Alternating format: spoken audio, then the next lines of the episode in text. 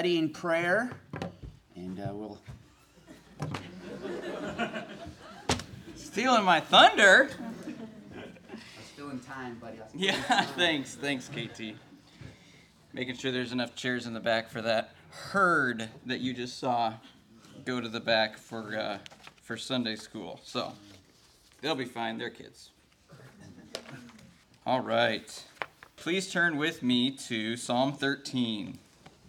We're going to read this short psalm, Psalm of David, and then I'll pray one more time for us this morning. How long, O Lord, will you forget me forever? How long will you hide your face from me? How long must I take counsel in my soul and have sorrow in my heart all the day? How long shall my enemy be exalted over me? Consider and answer me, O Lord my God. Light up my eyes, lest I sleep the sleep of death lest my enemy say, I have prevailed over him, lest my foes rejoice because I am shaken. But I have trusted in your steadfast love. My heart shall rejoice in your salvation. I will sing to the Lord because he has dealt bountifully with me. Let's pray. Father, help us this morning to understand your word and you more. Give us a, a spirit of illumination, conviction, hopeful encouragement. I pray that um, the words I say would be faithful to your word, that these listeners would be discerning in what they hear, uh, that you would give us truth this morning. Thank you for Christ, who has made life possible and the fellowship we have together this morning possible. In his name, amen. Amen. All right. Have you ever felt like things in the world or in your life are not the way they are supposed to be? One author I know wrote a big tome on sin, a big book on sin, and titled it Not the Way It's Supposed to Be, which is a good title. We live in a world that is trying to function, but is functioning counter to its design. You're living a life that cannot possibly unfold the way life was originally meant to unfold. It's not the way it was designed. So this is true in many, many ways. Generally speaking, God created the earth to flourish under the care of Adam and Eve and their descendants. That didn't pan out. Even since the fall, though, God has provided humanity with direction and parameters, general rules as to how you can be happy and successful versus sad and destitute. The book of Proverbs being the prime example. Whether you are a God follower or not, certain kinds of decisions will lead to positive results more often than negative results. If you're lazy and irresponsible, you're probably going to have it rough in the long term. If you work hard, take ownership, your life will probably be more fulfilling. But even the Proverbs don't always pan out. They do generally. They do generally speaking. Think in America, it's true, statistically, for example, that if you get your high school diploma and you don't have kids outside of marriage, you're probably going to be fine economically. It's just a statistic, right? If you don't get your high school diploma, if you have kids outside of marriage, statistically, life's going to be rough, maybe for a long time. But statistics are not laws, proverbs are not promises. Some who follow the rules, follow those rules, end up losing everything anyway. Some who don't follow the rules end up rich and lazy and entitled anyway, which is not the way it is supposed to be. I've told some of you already the first time trying to trying to understand this kind of feeling, it's not it's not stubbing your toe in the morning. It's something deeper than that. Um, I've told some of you the first time I saw Eliza get ostracized by her friends. She was, we were at a friend's house back in the Quad Cities, and I took her down to the playroom, and a couple of her friends were there who she knew, and they were playing with Legos, and she goes over all excited, Can I play too? And they didn't say anything, and they just, they just shoved her out of the circle. So I'm watching this, and it's just like the worst thing imaginable the worst thing imaginable. Right to the gut. Right to the gut. That's not the way it's supposed to be. But even children, two, three years old, find out life doesn't always work right. And in that case, I did not step in and do anything about it because there's no protecting. There's no protecting her from this, right? And it's not like she's innocent either. You understand? I, some people say, you need to you need to get your kids out there. You need to put your kids in public school, get them in a lot of social circles so that they can experience the way the world is, you know, the mean, unforgiving way of the world. That way they're ready when they become adults and it's not a shock. I'm thinking, listen, t- I have two daughters and they spend literally half the day being mean and unforgiving to each other. they are not lacking in these experiences. Um, things don't work the way they should. I know I've mentioned this passage before too, but when we talk about uh, suffering, injustice, things not working the way they should, I think of one of my favorite parts of Scripture, which is in Joshua. So you remember the Israelites winning at Jericho. Yes, walk around, blow the trumpets, walls fall down. Yay, we win. Easy victory, clearly by God's hand. And then, fresh off of that victory, Joshua leads uh, the cavalry up to the city of Ai. And God has told Joshua, You will be 100% victorious. I think God told Joshua, You will literally not lose a single casualty. I don't think a single Israelite died in the Battle of Jericho. But as Joshua is leading the charge on Ai, and you know, I don't know exactly what it looks like, right? But they're charging, and say the first volley of arrows comes out, and Joshua sees a dozen of a dozen of the Israelite soldiers pierce through, fall off their horse. What's going on here? And then another dozen. And then he calls the retreat, and as he's retreat, retreating, they manage to kill another dozen. 36 people die, the text says specifically. And Joshua's thinking, as he would, what's going on here? At Jericho, the enemy's swords and arrows bounced off of us, or they missed us, right? God was with us. We won in every way. And here we are. God said we were going to be victorious, and now we're planning a funeral for 36 of our men. And I've got to tell all these families that we failed. Joshua's response is this Alas, O Lord God! He tears his clothes, I should say, tears his clothes and cries out, Alas, O Lord God, why have you brought this people over the Jordan at all? To give us into the hands of the Amorites? To destroy us? Would that we had been content to dwell on the other side of the Jordan, as in, wish we'd never even crossed the river. O Lord, what can I say? When Israel has turned their backs and fled from their enemies, the Canaanites, all the inhabitants of the land are going to hear of this. They're going to surround us and cut off our name from the earth, is what Joshua says to God. So he's saying all these things because apparently, God, you're not interested in giving us victory anymore. You were at Jericho, but now you're not. I don't know what to do. Doesn't make any sense. So I'm just kind of letting it out to you. And God's response, God's response is, in the English at least, get up, is the first two words he says. Um, what are you doing? That's not that's not exactly what the verse says. Why are you crying out to me? And then Israel has sinned. That's what's going on, right? And it turns out this guy took from Jericho what he shouldn't have, and no one knew it, but that's what was going on. Which I think is a good, simple illustration of both the confusion of suffering and the short sightedness that we have, and the cause of suffering, right? Sin is the reason things are not the way they're supposed to be. In all of those examples, from creation to the Israelites to Eliza being ostracized by her friends, things aren't the way they're supposed to be. So today, today our question is, how should we respond? How should I respond when I experience things working out of order in my life? Suffering, sorrow, injustice, pain. How should I respond to those things? First, let's start with this. How does the world say you should respond? Here are a few options I've cobbled together. Option A, anger. So you've done everything right, and it's still thrown in your face. You were morally upright, you did the right thing and had integrity, and it didn't work out, so get angry. Curse God and die. It ain't fair. I don't have to be okay with it. You become hardened with spite and cynicism. It's really a coping mechanism, right? Because if you're angry all the time, then when injustice happens, you don't have to act like you're caught off guard. Doesn't touch you anymore, right? The reality of suffering is expected, and you're not going to give it the satisfaction of your sorrow, so to speak. Another option despair.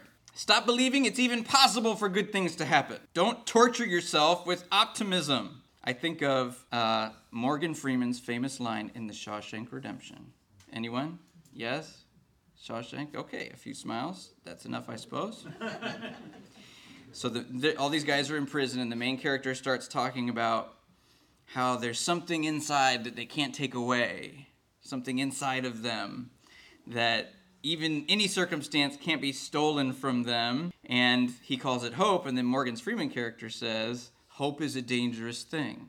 Hope can drive a man insane. It's got no use on the inside. You better get used to that idea.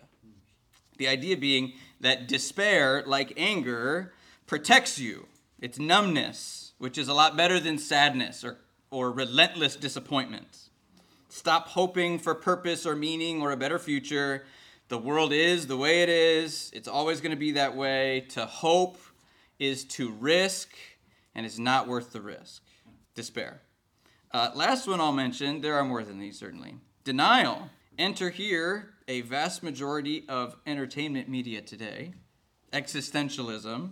So, goes like this All the suffering in the world means that there can't possibly be a good God. And if there can't be a good God, then there's not really any hope for anything in the future, any meaning or anything like that. But instead of falling into despair, which is pretty much the logical application of existentialism, you skip right to denial. So you say, you know what? You should live life to the fullest anyway.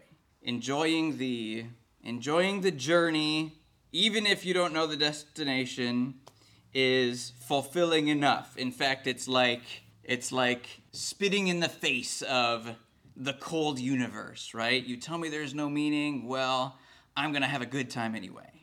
I'm going to find meaning or make meaning for myself, okay? Which is denial in its most sophisticated form. You're just covering the fact that you know there's no reason for anything, uh, but you know it's unlivable, so you make something up.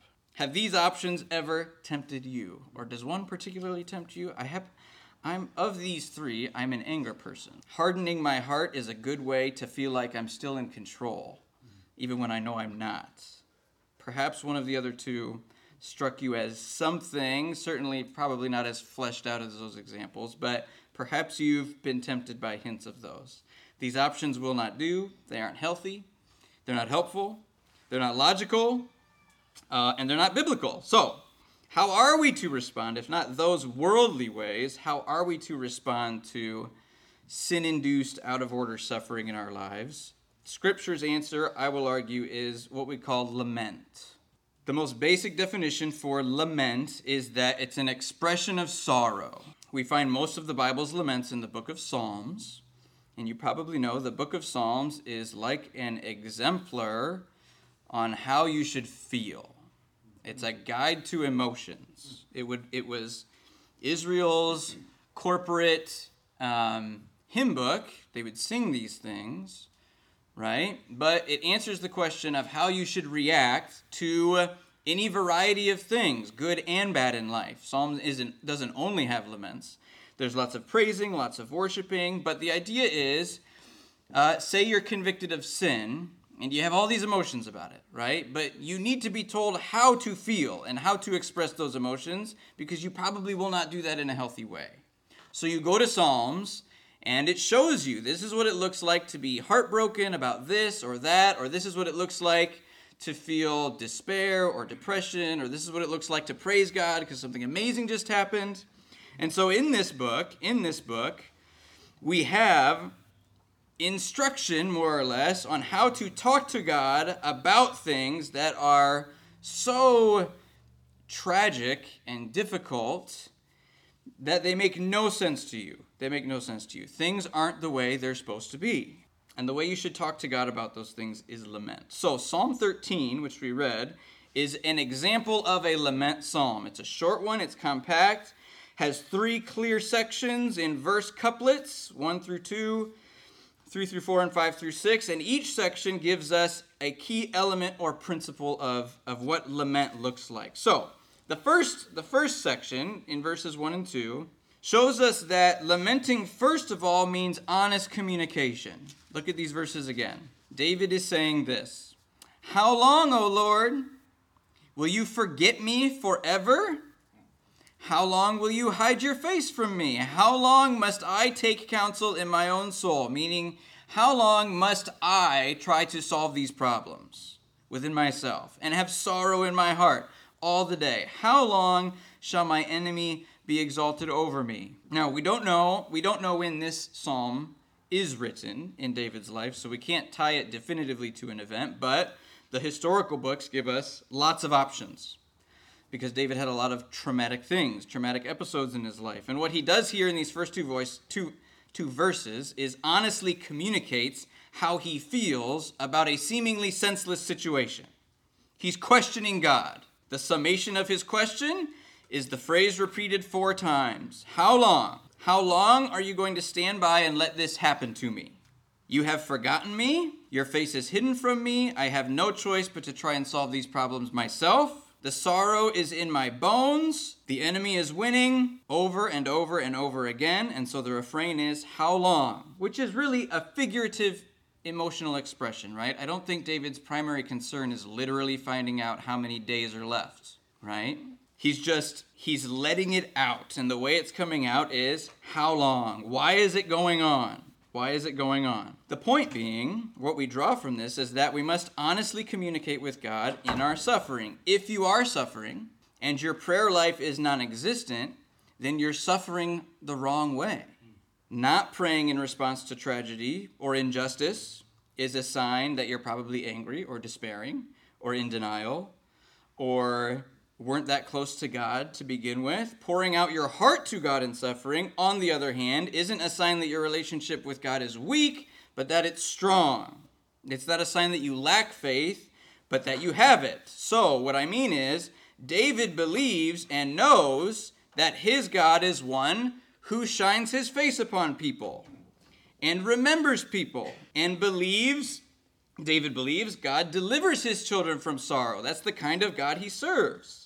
And that faith, that foundational faith, is the reason why David is so confused that God's face is hidden, he's forgotten him, and he's left him to his sorrow instead of delivering him from it. And he's expressing his, confu- his confusion, his confusion honestly. Now, this begs the question, I hope the question you're thinking, which is the, the issue of respect. Honesty and respect are not the same thing. So, have you ever said something true that was a little bit disrespectful? Say, this happens to me all the time, and probably KT too.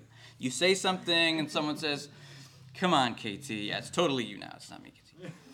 And uh, you might respond, I- I'm just telling it how it is. Or, Hey, it's true, right? I call it as I see it, right? As if there's some sort of virtue in being a, a straight shooter, right? Like you're the person who sees through it all and is willing to willing to verbalize it, right?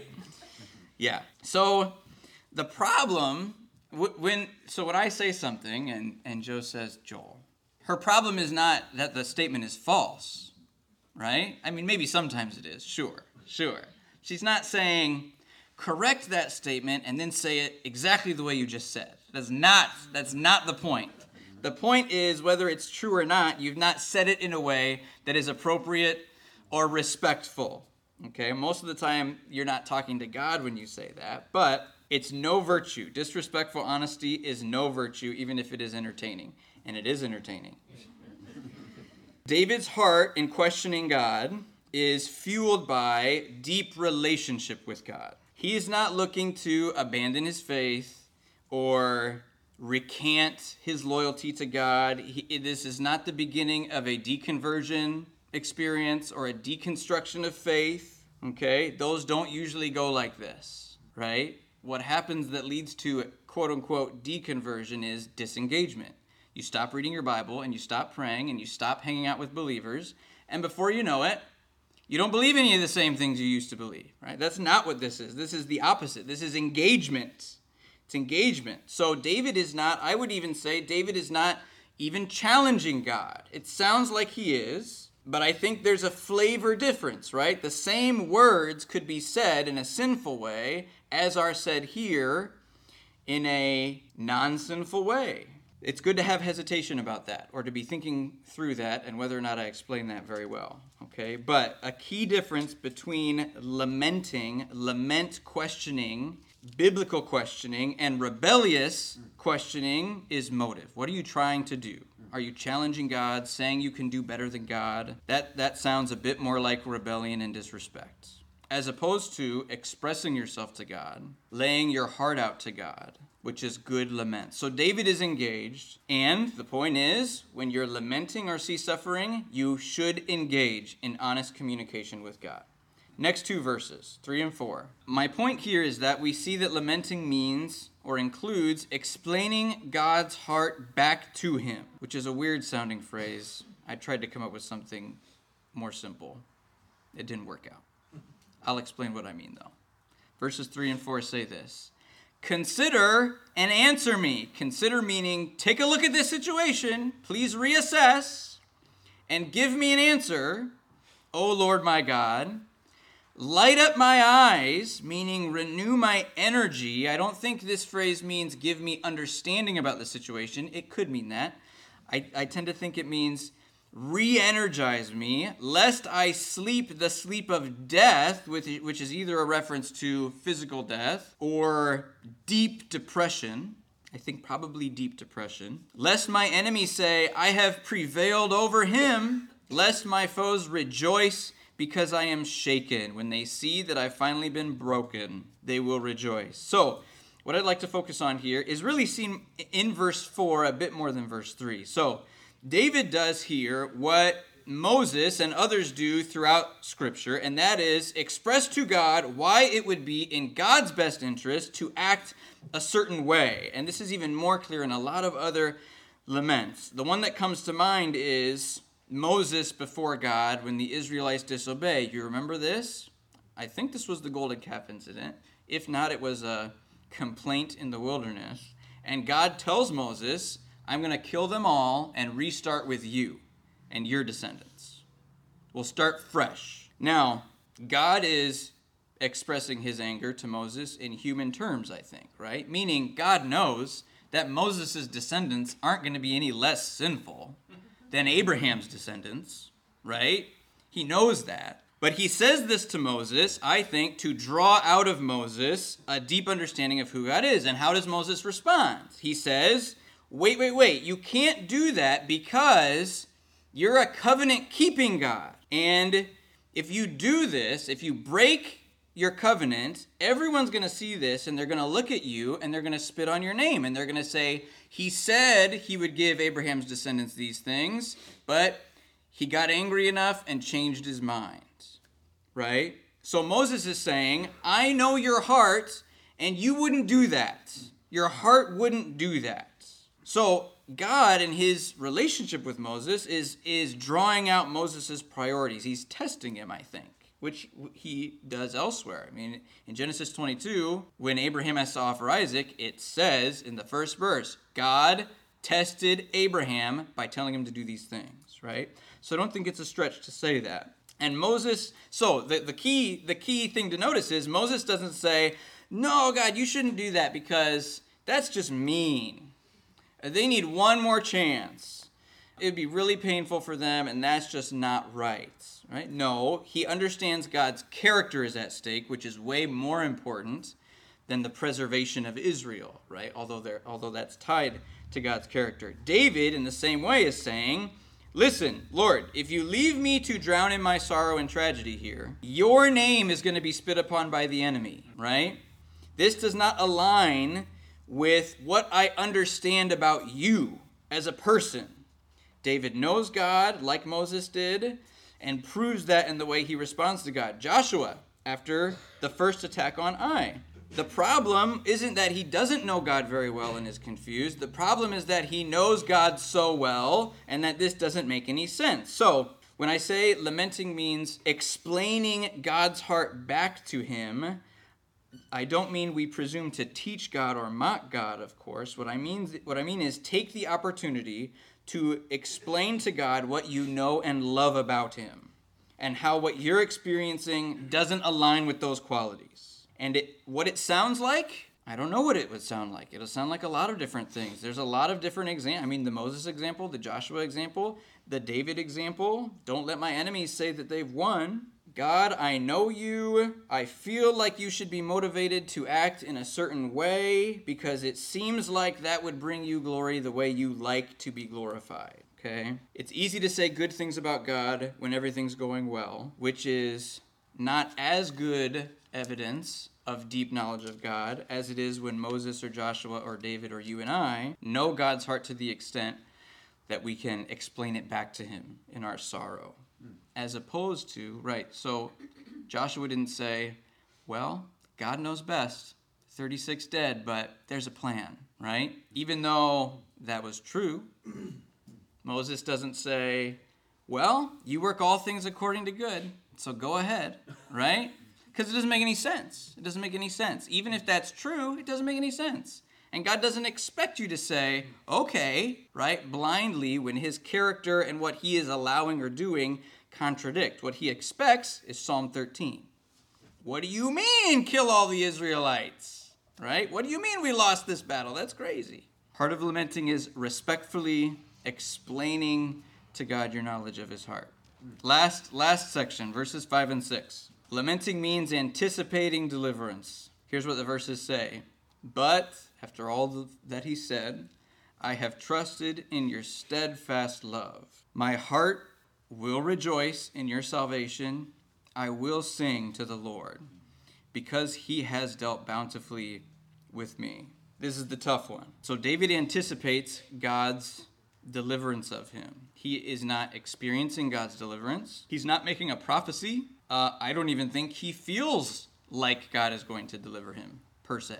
The last element of lament is key, though, because it means that you're choosing to not let the feelings rule the day. I mean, in some sense, in some sense, feelings by definition are out of our control a good portion of the time, at least initially, right? So this is not an argument for, you know, perfect control of emotions all the time because humans are emotional people. God's an emotional person. He doesn't expect you to feel good in your suffering. What he does want and what David exemplifies here, and what is always exemplified in lament psalms, is that you say, I don't like it, I don't understand it, I don't feel like anything positive is going to come out of this. Even, I don't feel like you're going to deliver me. But I know, I know this story cannot possibly end in sorrow.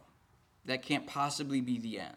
David says steadfast love, which is got to be the perfect phrase for a lament, right? Steadfast love, stability, no matter what.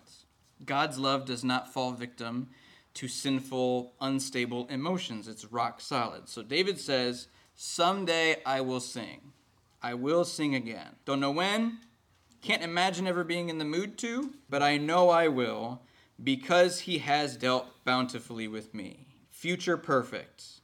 A better translation would be of, of the last verse I will sing to the Lord because he will have dealt bountifully with me. By the time I'm singing, I will be singing because he will have dealt bountifully with me. He has, that's not to say he's not thinking back on things, right? I mean, this is David. So how how David how could David forget? He, David was the runt of the litter, right? The last kid. They didn't even call David to the party when Samuel shows up looking for someone, right? You're so insignificant, we're not even going to count you. But God called him. David's seemingly impossible origin story is, is no doubt also part of why he can say, God will again deal bountifully with me. He didn't bring me all this way to let me die or to let me be depressed. This is hope, in other words, the last piece of the puzzle, which is exclusively ours.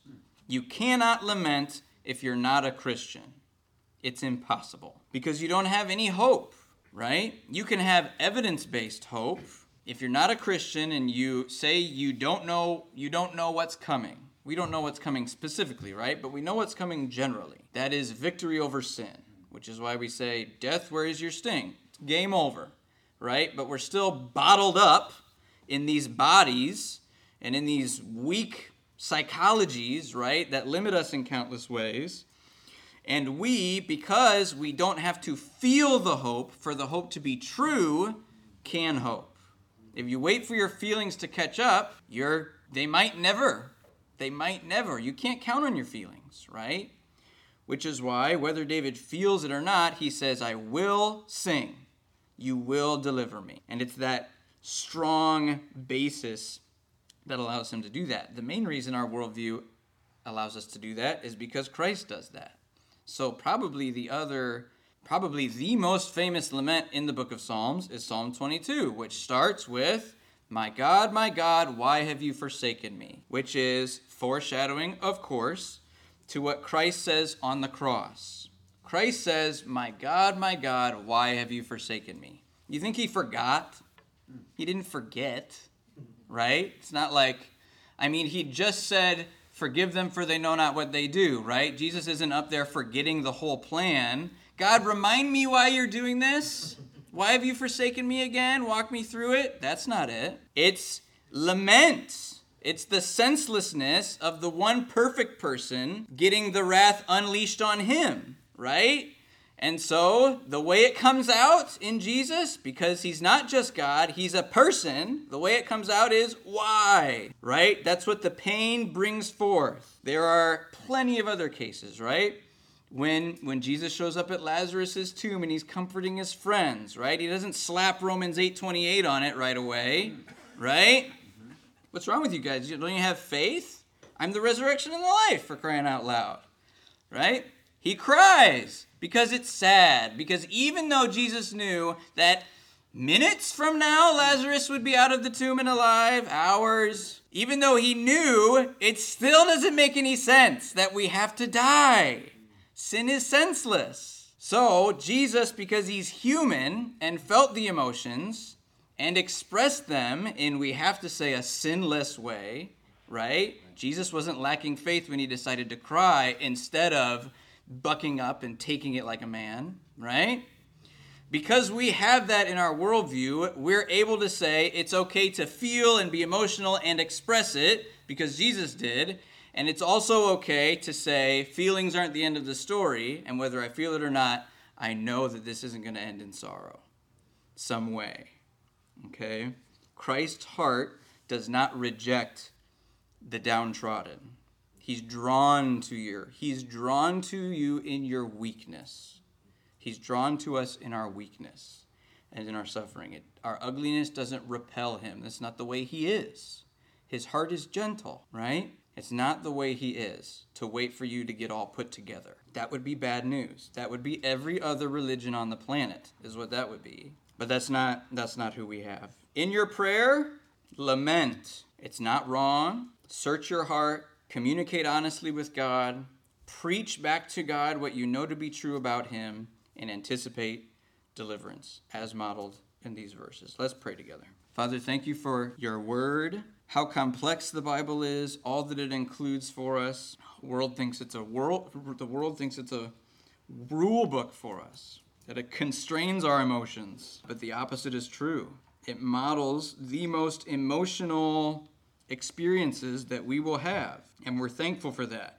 We're thankful that emotions don't scare you, that you are emotional, and that you created us in your image to be emotional. We're thankful that you have shown us enough about yourself that we are confused when bad things happen, when seemingly mindless violence or sin or immorality looks like it's winning in our own lives, in our friends, where we live, we're thankful that you have revealed yourself to us to the extent that we are not desensitized to that stuff. But they do confuse us, Lord.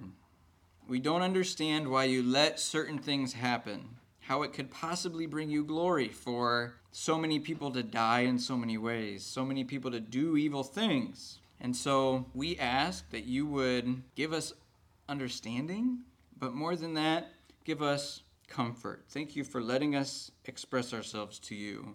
Thank you for being kind, and we pray that you would bring glory to yourself uh, now and forever. In Christ's name I ask. Amen. Amen.